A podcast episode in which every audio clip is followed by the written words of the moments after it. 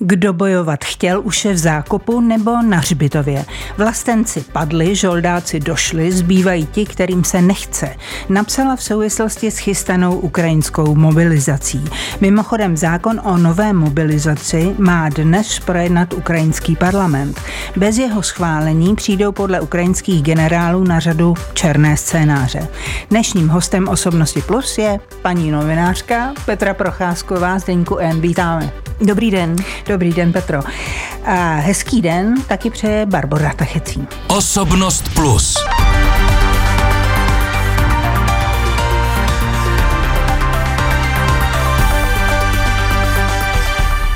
Napadá mě, jestli v Ukrajině, na Ukrajině existuje nějaká obdoba toho, co je v Rusku, takové to ten spolek ruských matek, která brání své syny před odchodem a Putin se jich bojí, tak jestli něco takového je na Ukrajině. Úplně přesně to, co my známe z Ruska jako ten svaz vojáckých matek, který vznikl ještě v 90. letech minulého století během války v Čečensku, tak tahle iniciativa přesně na Ukrajině neexistuje. Nicméně jsou tam ženy, které mají s těmito ženami v Rusku kontakt. E, to vzniklo hned na začátku této velké války v roce 22, e, kdy se jednalo o výměnu e, válečných zajaců. Ty ženy si sdělují navzájem informace, a snaží se tlačit na své vlády, na svá velení, aby, aby si vojáky vyměňovali. Ale existuje tam jiné, jiné spolky ženské, například spolek manželek a matek vojáků z Azovstály, to jsou ti obránci z Mariupolu, hmm. Eh, které také tlačí a mají nějaké požadavky mm, na, své, na svou vládu, protože část těch vojáků je ještě v zajetí. Takže ano, ženy se organizují i na Ukrajině. Napadá mě, jestli eh, vlastně, když v Rusku ty ženy ženy brání své syny nebo manžely, to je jedno, tak eh, jestli mm, vlastně to není v té zemi jakoby pochopitelnější než na Ukrajině, kde by to měla být trochu ostuda, že nikdo nechce jít bojovat za přežití napadené země. Je Přesně tak? tak, je to hrozně delikátní otázka. Takže úplně takové hnutí, které by bránilo třeba mobilizování nových vojáků, to na Ukrajině nenajdete, protože to ano, jak jste řekla, je to vlastně ostuda. Bránit vlast je čest a je to povinnost. Ale jsou tam ženy a není jich málo a také už demonstrovali například v centru Kyjeva, které chtějí, aby docházelo k častějším rotacím. To znamená, aby ti vojáci, kteří už jsou dva roky na frontě, aby už se vrátili domů a zaměnili je jiní. Hmm. E, mimochodem při téhle eh, chystané mobilizaci na Ukrajině, tak e, není to tak, že sice tam ten spolek matek s tímhle posláním jako v Rusku není, ale ten Zelenský se té politické síly evidentně bojí a proto je tak vlastně vrtkavý a dlouho mu trvá, než se rozhodne o tom, jestli se mobilizovat bude. Určitě. Tak. To je hrozně citlivá věc, protože zasáhne obrovské množství obyvatelstva. Oni chtějí mobilizovat letos asi půl milionu nových jaksi mužů a žen, ale ty dobrovolně, eh, tak eh, to si spočítejte, každý má nějaké manželky, děti, rodiče. No, a je to, se to sedmi milionů lidí. Ano, vlastně. je, to, je to obrovské množství lidí a samozřejmě, že Zelenský přemýšlí politicky. Takže on uh, ví, že to je strašně citlivá a delikátní věc a bojí se té zodpovědnosti za to, co to může vyvolat. Protože i když tam asi lidé nevídou do ulic a nebudou protestovat proti mobilizaci, tak určitá nevole a určitá jaksi možná i zklamání s tím, jak ta válka pokračuje, toto jistě povzbudí. Vy říkáte, Petro, že eh, Zelenský rozhoduje politicky, přitom zároveň on je také ovšem vojákem. Takže eh, myslíte si, že přijde chvíle, a teďko narážím na to, že je to celé spožděné, že ty vojáci tam měli být už dávno, že narazí na to, že jako voják si bude rvát vlasy, obrazně, myslím samozřejmě, eh, eh, za to, že tam ty vojáky neposlal čerstvé, myslím, neposlal dřív?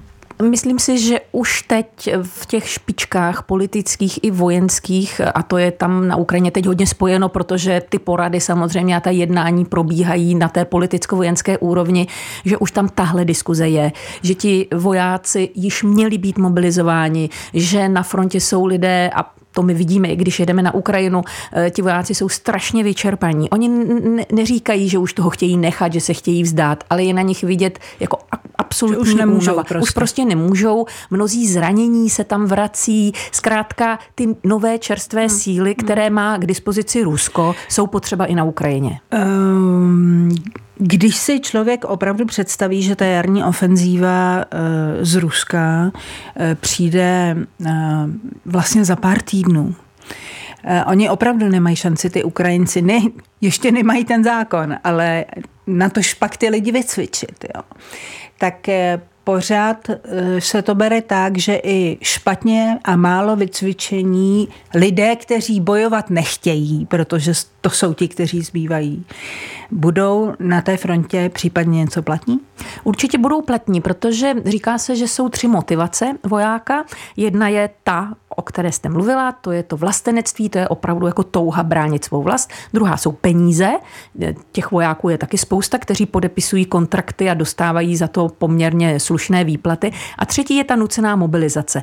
Ale vy i toho mobilizovaného vojáka můžete pak motivovat, můžete se k němu chovat tak, že on pochopí, že zkrátka musí splnit nějakou svoji úlohu a když je dobře vycvičen, tak svoji, jako tu roli svoji splní. Jasně, ale když si proti eh, takovýmhle vojákům, to znamená eh, eh, na frontě povinně eh, žádné nadšení a ještě ten relativně krátký výcvik a proti ním ta ruská armáda, která, jak se znalci shodnou, je čím dál lepší prostě od toho začátku. Tak to popravdě řečeno nepůsobí moc optimisticky. To ne, ale ona ruská armáda má podobný problém, protože řada těch mobilizovaných mužů také není příliš motivována a tam je ta hlavní motivace v tuto chvíli peníze a potom tedy ten velký počet e, bývalých nebo vlastně současných vězňů, kteří jsou verbováni e, na, do armády, tak ta vidina té svobody. Takže tam nějaká motivace obrany vlasti nebo Oni to tak berou jako obranu vlasti, eh, protože mají pocit, že brání ten velký ruský svět. Eh, ta tam také není jako úplně ne, nefunguje u všech těch vojáků. Takže já si myslím, že hlavní rozdíl je ta početní převaha a to, že Ukrajina zkrátka je menší a má méně kde brát a Rusko ty nové síly bude moci neustále doplňovat. Doplňovat, jasně. Eh, zase bezpečnostní analytici říkali, to, že to je fakt, který měla Ukrajina i západní Evropa nakonec vidět od samého začátku, že prostě Ukrajina má limit v lidech letech, na rozdíl od Ruska, kde studnice je to tak a kromě toho Ukrajině můžete dodat zbraně, můžete dodat letadla, na která teď čeká, můžete dodat munici mnohem ve větším množství, než jsme to dělali do posud, ale ty lidi jim nedodáte. Tě, já když jsem jezdila na Ukrajinu bezprostředně po invazi na jaře 22, tak jsme opravdu na každém kroku potkávali různé chlapce z různých zemí, kteří se jako dobrovolníci, ať už nadšení za peníze nebo prostě proto, že mají rádi ten válečný adrenalin, hlásili hmm. do ukrajinských sil a byly tam i speciální vlastně přípravné tábory pro tyto dobrovolníky z celého světa. Dneska je nepotkáte. Petra Procházková z Deníku N je dnešním hostem osobnosti plus. Vy jste teď dvakrát za sebou zmínila peníze. A tak jsem si ještě vzpomněla na jednu věc kolem těch matek manželek. Jo. E, e, tady proplula informace, že Rušové, respektive ruské matky, které se svými syny bydlí na venkově ruském, takže ochotně své syny, to se týkalo té první etapy, vydávají, protože za to dostanou velmi slušné peníze.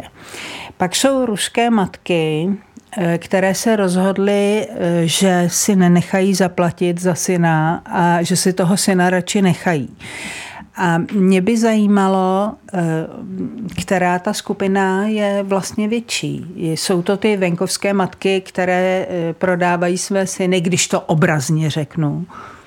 Já bych řekla, že největší skupina je ta, která chápe, že to není nic moc poslat syna do války, ale podřídí se tomu rozhodnutí. Taková ta opravdu masa ruských žen, když teď mluvíme o matkách, eh, které jsou smířeny eh, s tím typicky ruským postojem, že když se o něčem v Moskvě rozhodne, tak i když se mi to moc nelíbí, tak se podřídím. Ale je tam opravdu velká skupina lidí. Eh, teď nedávno například ruskými médii proběhl takový zajímavý případ, kde se popisovala jako motivace vojáka, který se sám přihlásil do ruské armády. On už padl, on chtěl vydělat peníze pro svoji nemocnou maminku, která měla rakovinu a vyžadovalo to léčení v zahraničí. A on šel do té armády vysloveně s, to, s tímto cílem, vydělat si peníze na toto. Tím chci říct, že u každého, u každé té rodiny ta motivace může být různá. Jasně, ale, že to někdy lze pochopit. Ale jasně, ale platí jinak, že ten ruský venkov, tak eh, tam ty peníze hrály eh, úplně jinou roli no, než v těch velkých městech. Určitě.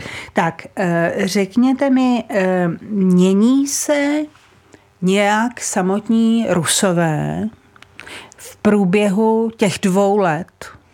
Nebo ne? Zajímavé je, my takhle, my do té ruské společnosti opravdu teď vidíme málo. Nemůžeme tam jezdit, my, kteří tam nejsme, pár zahraničních novinářů tam je, ale ty mají omezené pole působnosti, takže se musíme opírat na nějak něco, co nachytáme a potom na některé jako relevantní třeba sociologické výzkumy, které provádí Levada Centrum.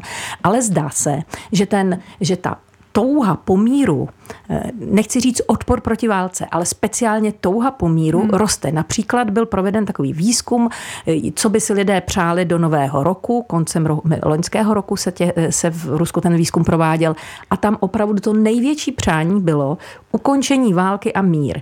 Už tam ale nemáte, za jakých okolností, jestli teda by se Rusové měli stáhnout, nebo jestli by měla být Jasně. přiznána. Ta, to, to už se neřeší, mm, mm. ale ta touha po míru, ta nervozita z té války, ta určitě stoupá. Eh, já jsem tento týden eh, tady mluvila eh, o, s jedním hostem, psychologem, o tom, jak se, co zažívají teďko, teď západní společnosti, že mají prostě strach, někteří dokonce trauma z toho všeho, co se děje. A tak mě docela zajímalo, jestli právě eh, v Rusku eh, převažuje taková radost z. A nebo už na tyhle věci, většinově myslím, ta společnost eh, tak nedá, jako že už je taky utahaná, jestli mi rozumíte. V Rusku není vnímána ta válka jako dobývání. Myslím si, že po krátkém šoku, bezprostředně po té velké invazi, kdy se řada Rusů lekla něčeho, co neznala. Rusko je najednou představováno jako agresor. To oni nechtějí takhle vidět. Tak si díky propagandě a jakému se chlácholení vlastního svědomí došlo došli, došli k jednoznačnému přesvědčení, že pro Rusko je toto válka obrana, že na, ní byl, že na něj bylo útočeno a že oni se brání. Takže tam žádná radost dobývání být nemůže, protože oni to jako dobývání nevnímají. A to si myslím, že je typické pro naprostou většinu hmm, ruské společnosti.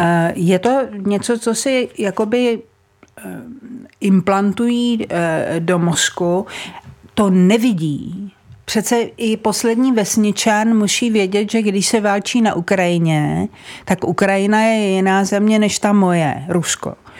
Tak eh, tímhle způsobem nepřemýšlejí? No, já si myslím, že řada lidí na Ukrajině, ono to není tak ani v České republice jednoznačné, jak lidi vnímají Ukrajince a Rusy. Řada, řada lidí na, Ukra- na, v Rusku si prostě myslí, že Ukrajinci, Bělorusové a Rusové jsou de facto jeden národ. On si to nakonec myslí prezident Putin. A druhá věc je, že tam je e, prostě neustále tlačen Rusům do hlavy e, taková ta teze, kdybychom my tohle neudělali, tak na nás na to zaútočilo, už na nás měla namířená děla, natovská vojska, už chtěli obsadit Černé moře. My jsme to udělat museli, aby jsme zachránili ruský svět, zachránili ruský národ. Už tomu opravdu lidé v Rusku věří. Eh, je zajímavé v téhle souvislosti, co říkáte, že eh, zatímco eh, Rusko dokáže svými hybridními útoky zblbnout ne úplně malou část západní společnosti, tak západní společnost není schopna říci pravdu, Rusům. Nepřipadá vám to zvláštní? No já si myslím, že demokracie je vždycky slabší v, v těchto druzích války s totalitou, která určitě v Rusku už panuje. Zkrátka ten, ten ruský spotřebitel informací, když to tak řekneme, nemá takový přístup k těm našim. Je daleko izolovanější. Když to náš spotřebitel se může těší, ke může ke všemu a je na něj kladen, jsou na něj kladeny velké nároky v tom smyslu, že on si musí vybrat, on se v tom musí vyznat. A to je strašně těžké, když nemáte dostatek věrohodných dat. Eh, když víme tohle všechno, eh, Plus eh, víme o tom, jaký ukrajinští vojáci snad v dohledné době nastoupí na frontu, tak se ptám, ubráníte se tomu, abyste dělala odhady do budoucna?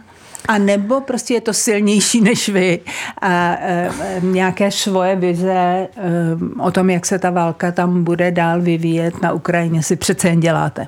No, neubráním se tomu, hodně o tom přemýšlím. E, musím přiznat, že mm, za ten poslední rok, asi hlavně vzhledem k té nepříliš úspěšné ukrajinské ofenzívě, moje naděje na brzké skončení toho konfliktu jako hodně spadly dolů. Doufám, že se Ukrajinci ubrání. Je jedna věc, které, eh, kterou jako moc toho nechci říkat, protože aby se člověk nesplet, znáte to. No. Ale jedna věc, o které jsem přesvědčena, tu, tu asi říci mohu, že za současné situace můžeme predikovat jenom z toho, co je teď pokud se někdo umře, někdo hm, provede nějaký převrat, tak všechny ty předpoklady budou jaksi no, nulové. Ale eh, pokud by se ta situace rozvíjela tak, jak se rozvíjí teď, tak Ukrajina ani za výrazné pomoci ve vojenské technice a munici není v dohledné době schopna dobít zpátky vojensky všechna ta území, která jí byla odebrána a vrátit se do hranic z roku 91. To si myslím, že je nemyslitelné. Krym, Krym je veliký oříšek. Ty důvody jsou na další hodinový pořad, ale tak, jak to je teď, to nevypadá. A nepomohou tomu ani stíhačky v 16, ani ta mobilizace pomůže to tomu, že se Rusové neposunou dál a že ta fronta e, se víceméně stabilizuje a že třeba na ní bude umírat méně ukrajinských vojáků. Říká Petra Procházková v osobnosti. Plus e, já jsem našla e, v Neovlivně docela zajímavou analýzu od bývalého šéfa špionáže Petra Mlenka, který v polovině ledna to bylo, analyzoval mafiánské klany kolem Putina a konstatoval mimo jiné, že ty války mezi těmi kmeny um, mohou i ovlivnit eh, způsob ruského boje proti Ukrajině. A ty já se ptám, jak? No, uh já si myslím, že eh, ty války kolem eh, Putina eh, se přesunuly z takového toho rozhodování válka ano či ne, Putin ano či ne, do jaksi konstelace, že Putin ano, on vyhraje 17. března, jestli se dožije těch voleb, tak je 17. vyhraje. A potom je třeba se udržet tam, kde klany jsou. Ta, to rozdělení té moci a především peněz, to tam bylo vždycky. Teď se strašně zmenšil počet těch, eh, těch různých eh, bosů a oligarchů, eh, kteří tam tahají za nitky. Že by to mělo úplný vliv na ten průběh války, já si myslím, že tam hrají ještě daleko mm, jako větší roli tajné služby a různé armádní složky, že prostě těch faktorů je spousta a je to celkem takový jako tenký let a velmi delikátní eh, dohadování se a rozhodování, ale zatím se nezdá, že by k nějakým velkým změnám mělo dojít. Ale v každém případě každý z těch každá z těch eh, frakcí, z těch klanů, jak někdo říká i gengů, tak eh, se pere o své místo na slunci po prezidentských volbách. Takže si připravují tu půdu. A pan Mlejnek píše, že v polovině ledna se toho překvapivě, tohohle boje, eh, neúčastnila většina tajných služeb, že tam byli zapojeni akorát, já tuším, GRU, ale jinak eh, takové ty síly jako FSB a ta, tak eh, zůstaly stranou. A mě by zajímalo, jestli v tom Rusku je to tradiční, že tajné služby vlastně eh, mm, jakoby bojují pro nebo proti někomu, kdo má být zvolen. Tak to je prostě. Ano, je to tak, ale tady hraje velkou roli, že Putin je sám vlastně, rusky se to řekne východěc, prostě člověk, který vzešel z tajných služeb, tajné služby pro, ně, pro něj byly, byl agent KGB, pro něj byly tajné služby vždy oporou. On například udělal jednu zásadní věc bezprostředně poté, co nastoupil k moci, že on agenty tajných služeb jakoby, jakoby navenek vyvázal z těch tajných služeb a udělal z nějak gubernátory a své představiteli v regionech. A on tímto způsobem tu zemi ovládá. Takže mm, nemusí ani docházet k nějakému boji klanů, ale ta tajná služba opravdu má prostřednictvím této Putinovy sítě tu zemi pod dost velkou kontrolou. Ale ještě vážnější faktor než tajné služby jsou peníze. Jasně. Ale mimochodem, když jste mluvila teď o té síti, kterou si Putin vytvořil, eh, tak eh, funguje to pod ním opravdu tak, že on se vlastně těch svých lidí, které si kamkoliv dodal, tak on je nepropouští v momentu, kdy um, um, by se jich třeba rád zbavil, ale že nastolil ten mechanismus té rotace, aby eh, vlastně ty lidi nestratil z dohledu, pořád pracovali pro něj, ale zároveň nikdy nestihli na žádné místě akumulovat příliš moci. Funguje to tam takhle? Funguje, když se to stane, ono se to občas stane, tak buď vypadnou z okna, nebo e, pár agentů za jeho vlády bylo odsouzeno většinou za takové vymyšlené, korup, no oni nejsou vymyšlené ty korupční e, jako skandály, ale někdo se jich může beztrestně, jak se může tu korupci Jasně provádět a někdo ne.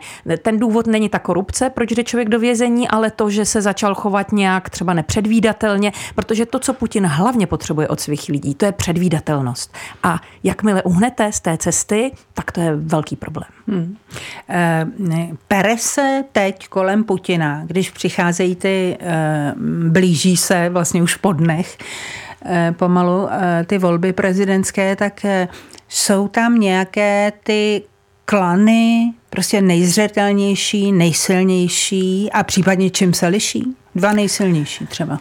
No, já si totiž nemyslím, že to teďka vypadá takhle. To je trošku hudba minulosti. Já si myslím, že eh, teď všichni chápou, tam není žádný souboj. Ty volby vlastně nejsou ani volby. To je jenom takové divadelko, kdy bude mm, jaksi potvrzen ten stávající vládce. Ne, ale pardon, já jsem to myslela, Petr, tak, že t- každý z těch e, gengů prostě má e, logicky touhu předvést, že on je ten nejlepší, protože potřebuje být co nejblíž Putinovi v momentu, kdy se bude eh, eh, po volbách znova se ty posty rozdělovat. Takže se ptám jenom, které které ty gengy jsou vlastně ty, co se teď nejvíc perou a zároveň mají největší moc? Myslím si, že vel, velmi velice vzrostla moc lidí, kteří jsou navázaní na ministra obrany Šojgu. A on to nemusí být žádní armádní generálové, ale právě oligarchové, protože poté, co on přestal ten loňský pokus o sesazení eh, tím povstáním Prigožina a pak nechal Prigožina pravděpodobně on a jeho blízcí sestřelit eh, letadlo s Prigožinem, Putinem, tak tohle, když se vám povede, tohle, když jako ustojíte, eh, tak samozřejmě eh, obrovským, eh, obrovským způsobem naberete, jednak vyvoláte strach, všichni si řeknou ano, tak tehle člověk jako ten opravdu něco dokáže a takže se k vám jako přitáhnou lidé, kteří se i od Šojguja už předtím docela odtahovali. A armáda, to znamená i obrovské peníze. Armáda to jsou v Rusku, to je jedno obrovské korupční schéma, to je opravdu jeden velký gang, jeden velký klan, kde se vydělává od jídla, které je dodává no armádě to vždycky dostávají stejní lidé. Právě to byl Prigožen v minulosti. To bych řekla, že je teď velice silný klan a ten si přeje, aby všechno zůstalo tak, jak to je včetně té války jasně, a samozřejmě jasně. i toho pole, povolebního uspořádání. Já vzpomínám na tu dobu, kdy e, Šojgu byl téměř zakázané jméno e, no, v Rusku. Vidíte, vidíte. A e, zase se dostal zpátky, takže se ptám, on je teď, Putin, s tou svojí sestavou v Kremlu, rámcově spokojen. On necítí potřebu tam dělat žádné velké změny. Jeho nejbližšími lidmi, když pomineme jeho věrného tiskového mluvčího, tak je, eh, tak je také bývalý vlastně šéf FSB Patrušev, šéf bezpečnostní rady. O tom a, jsme tu mnohokrát ano, mluvili. A, a, a Šojgu. To jsou, to jsou lidé, kteří tvoří takovou, takový triumvirát, i když tam vždycky, a byly o tom velké pochybnosti, ale vždycky ten hlavní hlas zdá se má Putin, dokonce se přestalo mluvit o těch dvojnících a o jeho rakovinách. Zdá se, že když se teď podíváte na Putina, já se občas, on daleko tak víc je to vystupuje. ten samý. On je ve velmi dobré kondici, jak fyzické, eh, tak bych řekla i když poslouchám ty jeho projevy a srovnáte si to s tím, jak, jak se chvěl eh, po té, co jeho vojska byla odražena od Kyjeva na jaře 22, tak je to prostě zase ten starý sebevědomý Putin, eh, který prostě si nenechá moc do ničeho mluvit. Ruka už se mu netřese, noha taky ne? No, eh, možná, že se mu třese, on má problémy se zády, nicméně už je to vždycky zabíráno, takže to moc nevidíte. A jak říkám, na těch jeho setkáních, on teďka provádí různá setkání s mladými lidmi a teď jde do Turecka, eh, tak vypadá opravdu velice sebevědomě. Eh, na závěr eh, by mě docela zajímalo, když mluvíme stále o té nedostatečné informovanosti Rusů o tom všem, co se děje. Eh, váleční blogeři v Rusku už definitivně převzali ten vlastně Putinův narrativ, jak to všechno je správně, a nebo se tam ještě dnes najdou nějaké takové výstřelky, kde by měli ti lidi jakoby ambici říct, jak to je. Vidíte, to je strašně jako zajímavé, protože tohle, právě takové ty výstřelky, a mě to velmi zajímalo a dost často se tam člověk i dozvěděl nějakou pravdu, to bylo přesně v tom období Prigožinovském, tomu říkejme. Když ještě žil Prigožin, když on udával ten tón, že je možné kritizovat velení armády, je možné kritizovat generály, eh, kteří jsou tam jaksi k ničemu podle nich. Jakmile Prigožin zahynul v tom letadle, ta spoura byla potlačena, tak se ten tón strašně zmírnil. A dnes už velice těžko hledáte nějaké kritické hlasy i u těchto blogerů válečních. Petra Procházková z Deníku N byla dnešním hostem Osobnosti Plus. Já jsem tomu ráda. Děkuji. Hezký den, nashledanou. A hezký den z Plusu přeje Barbara Tachecí.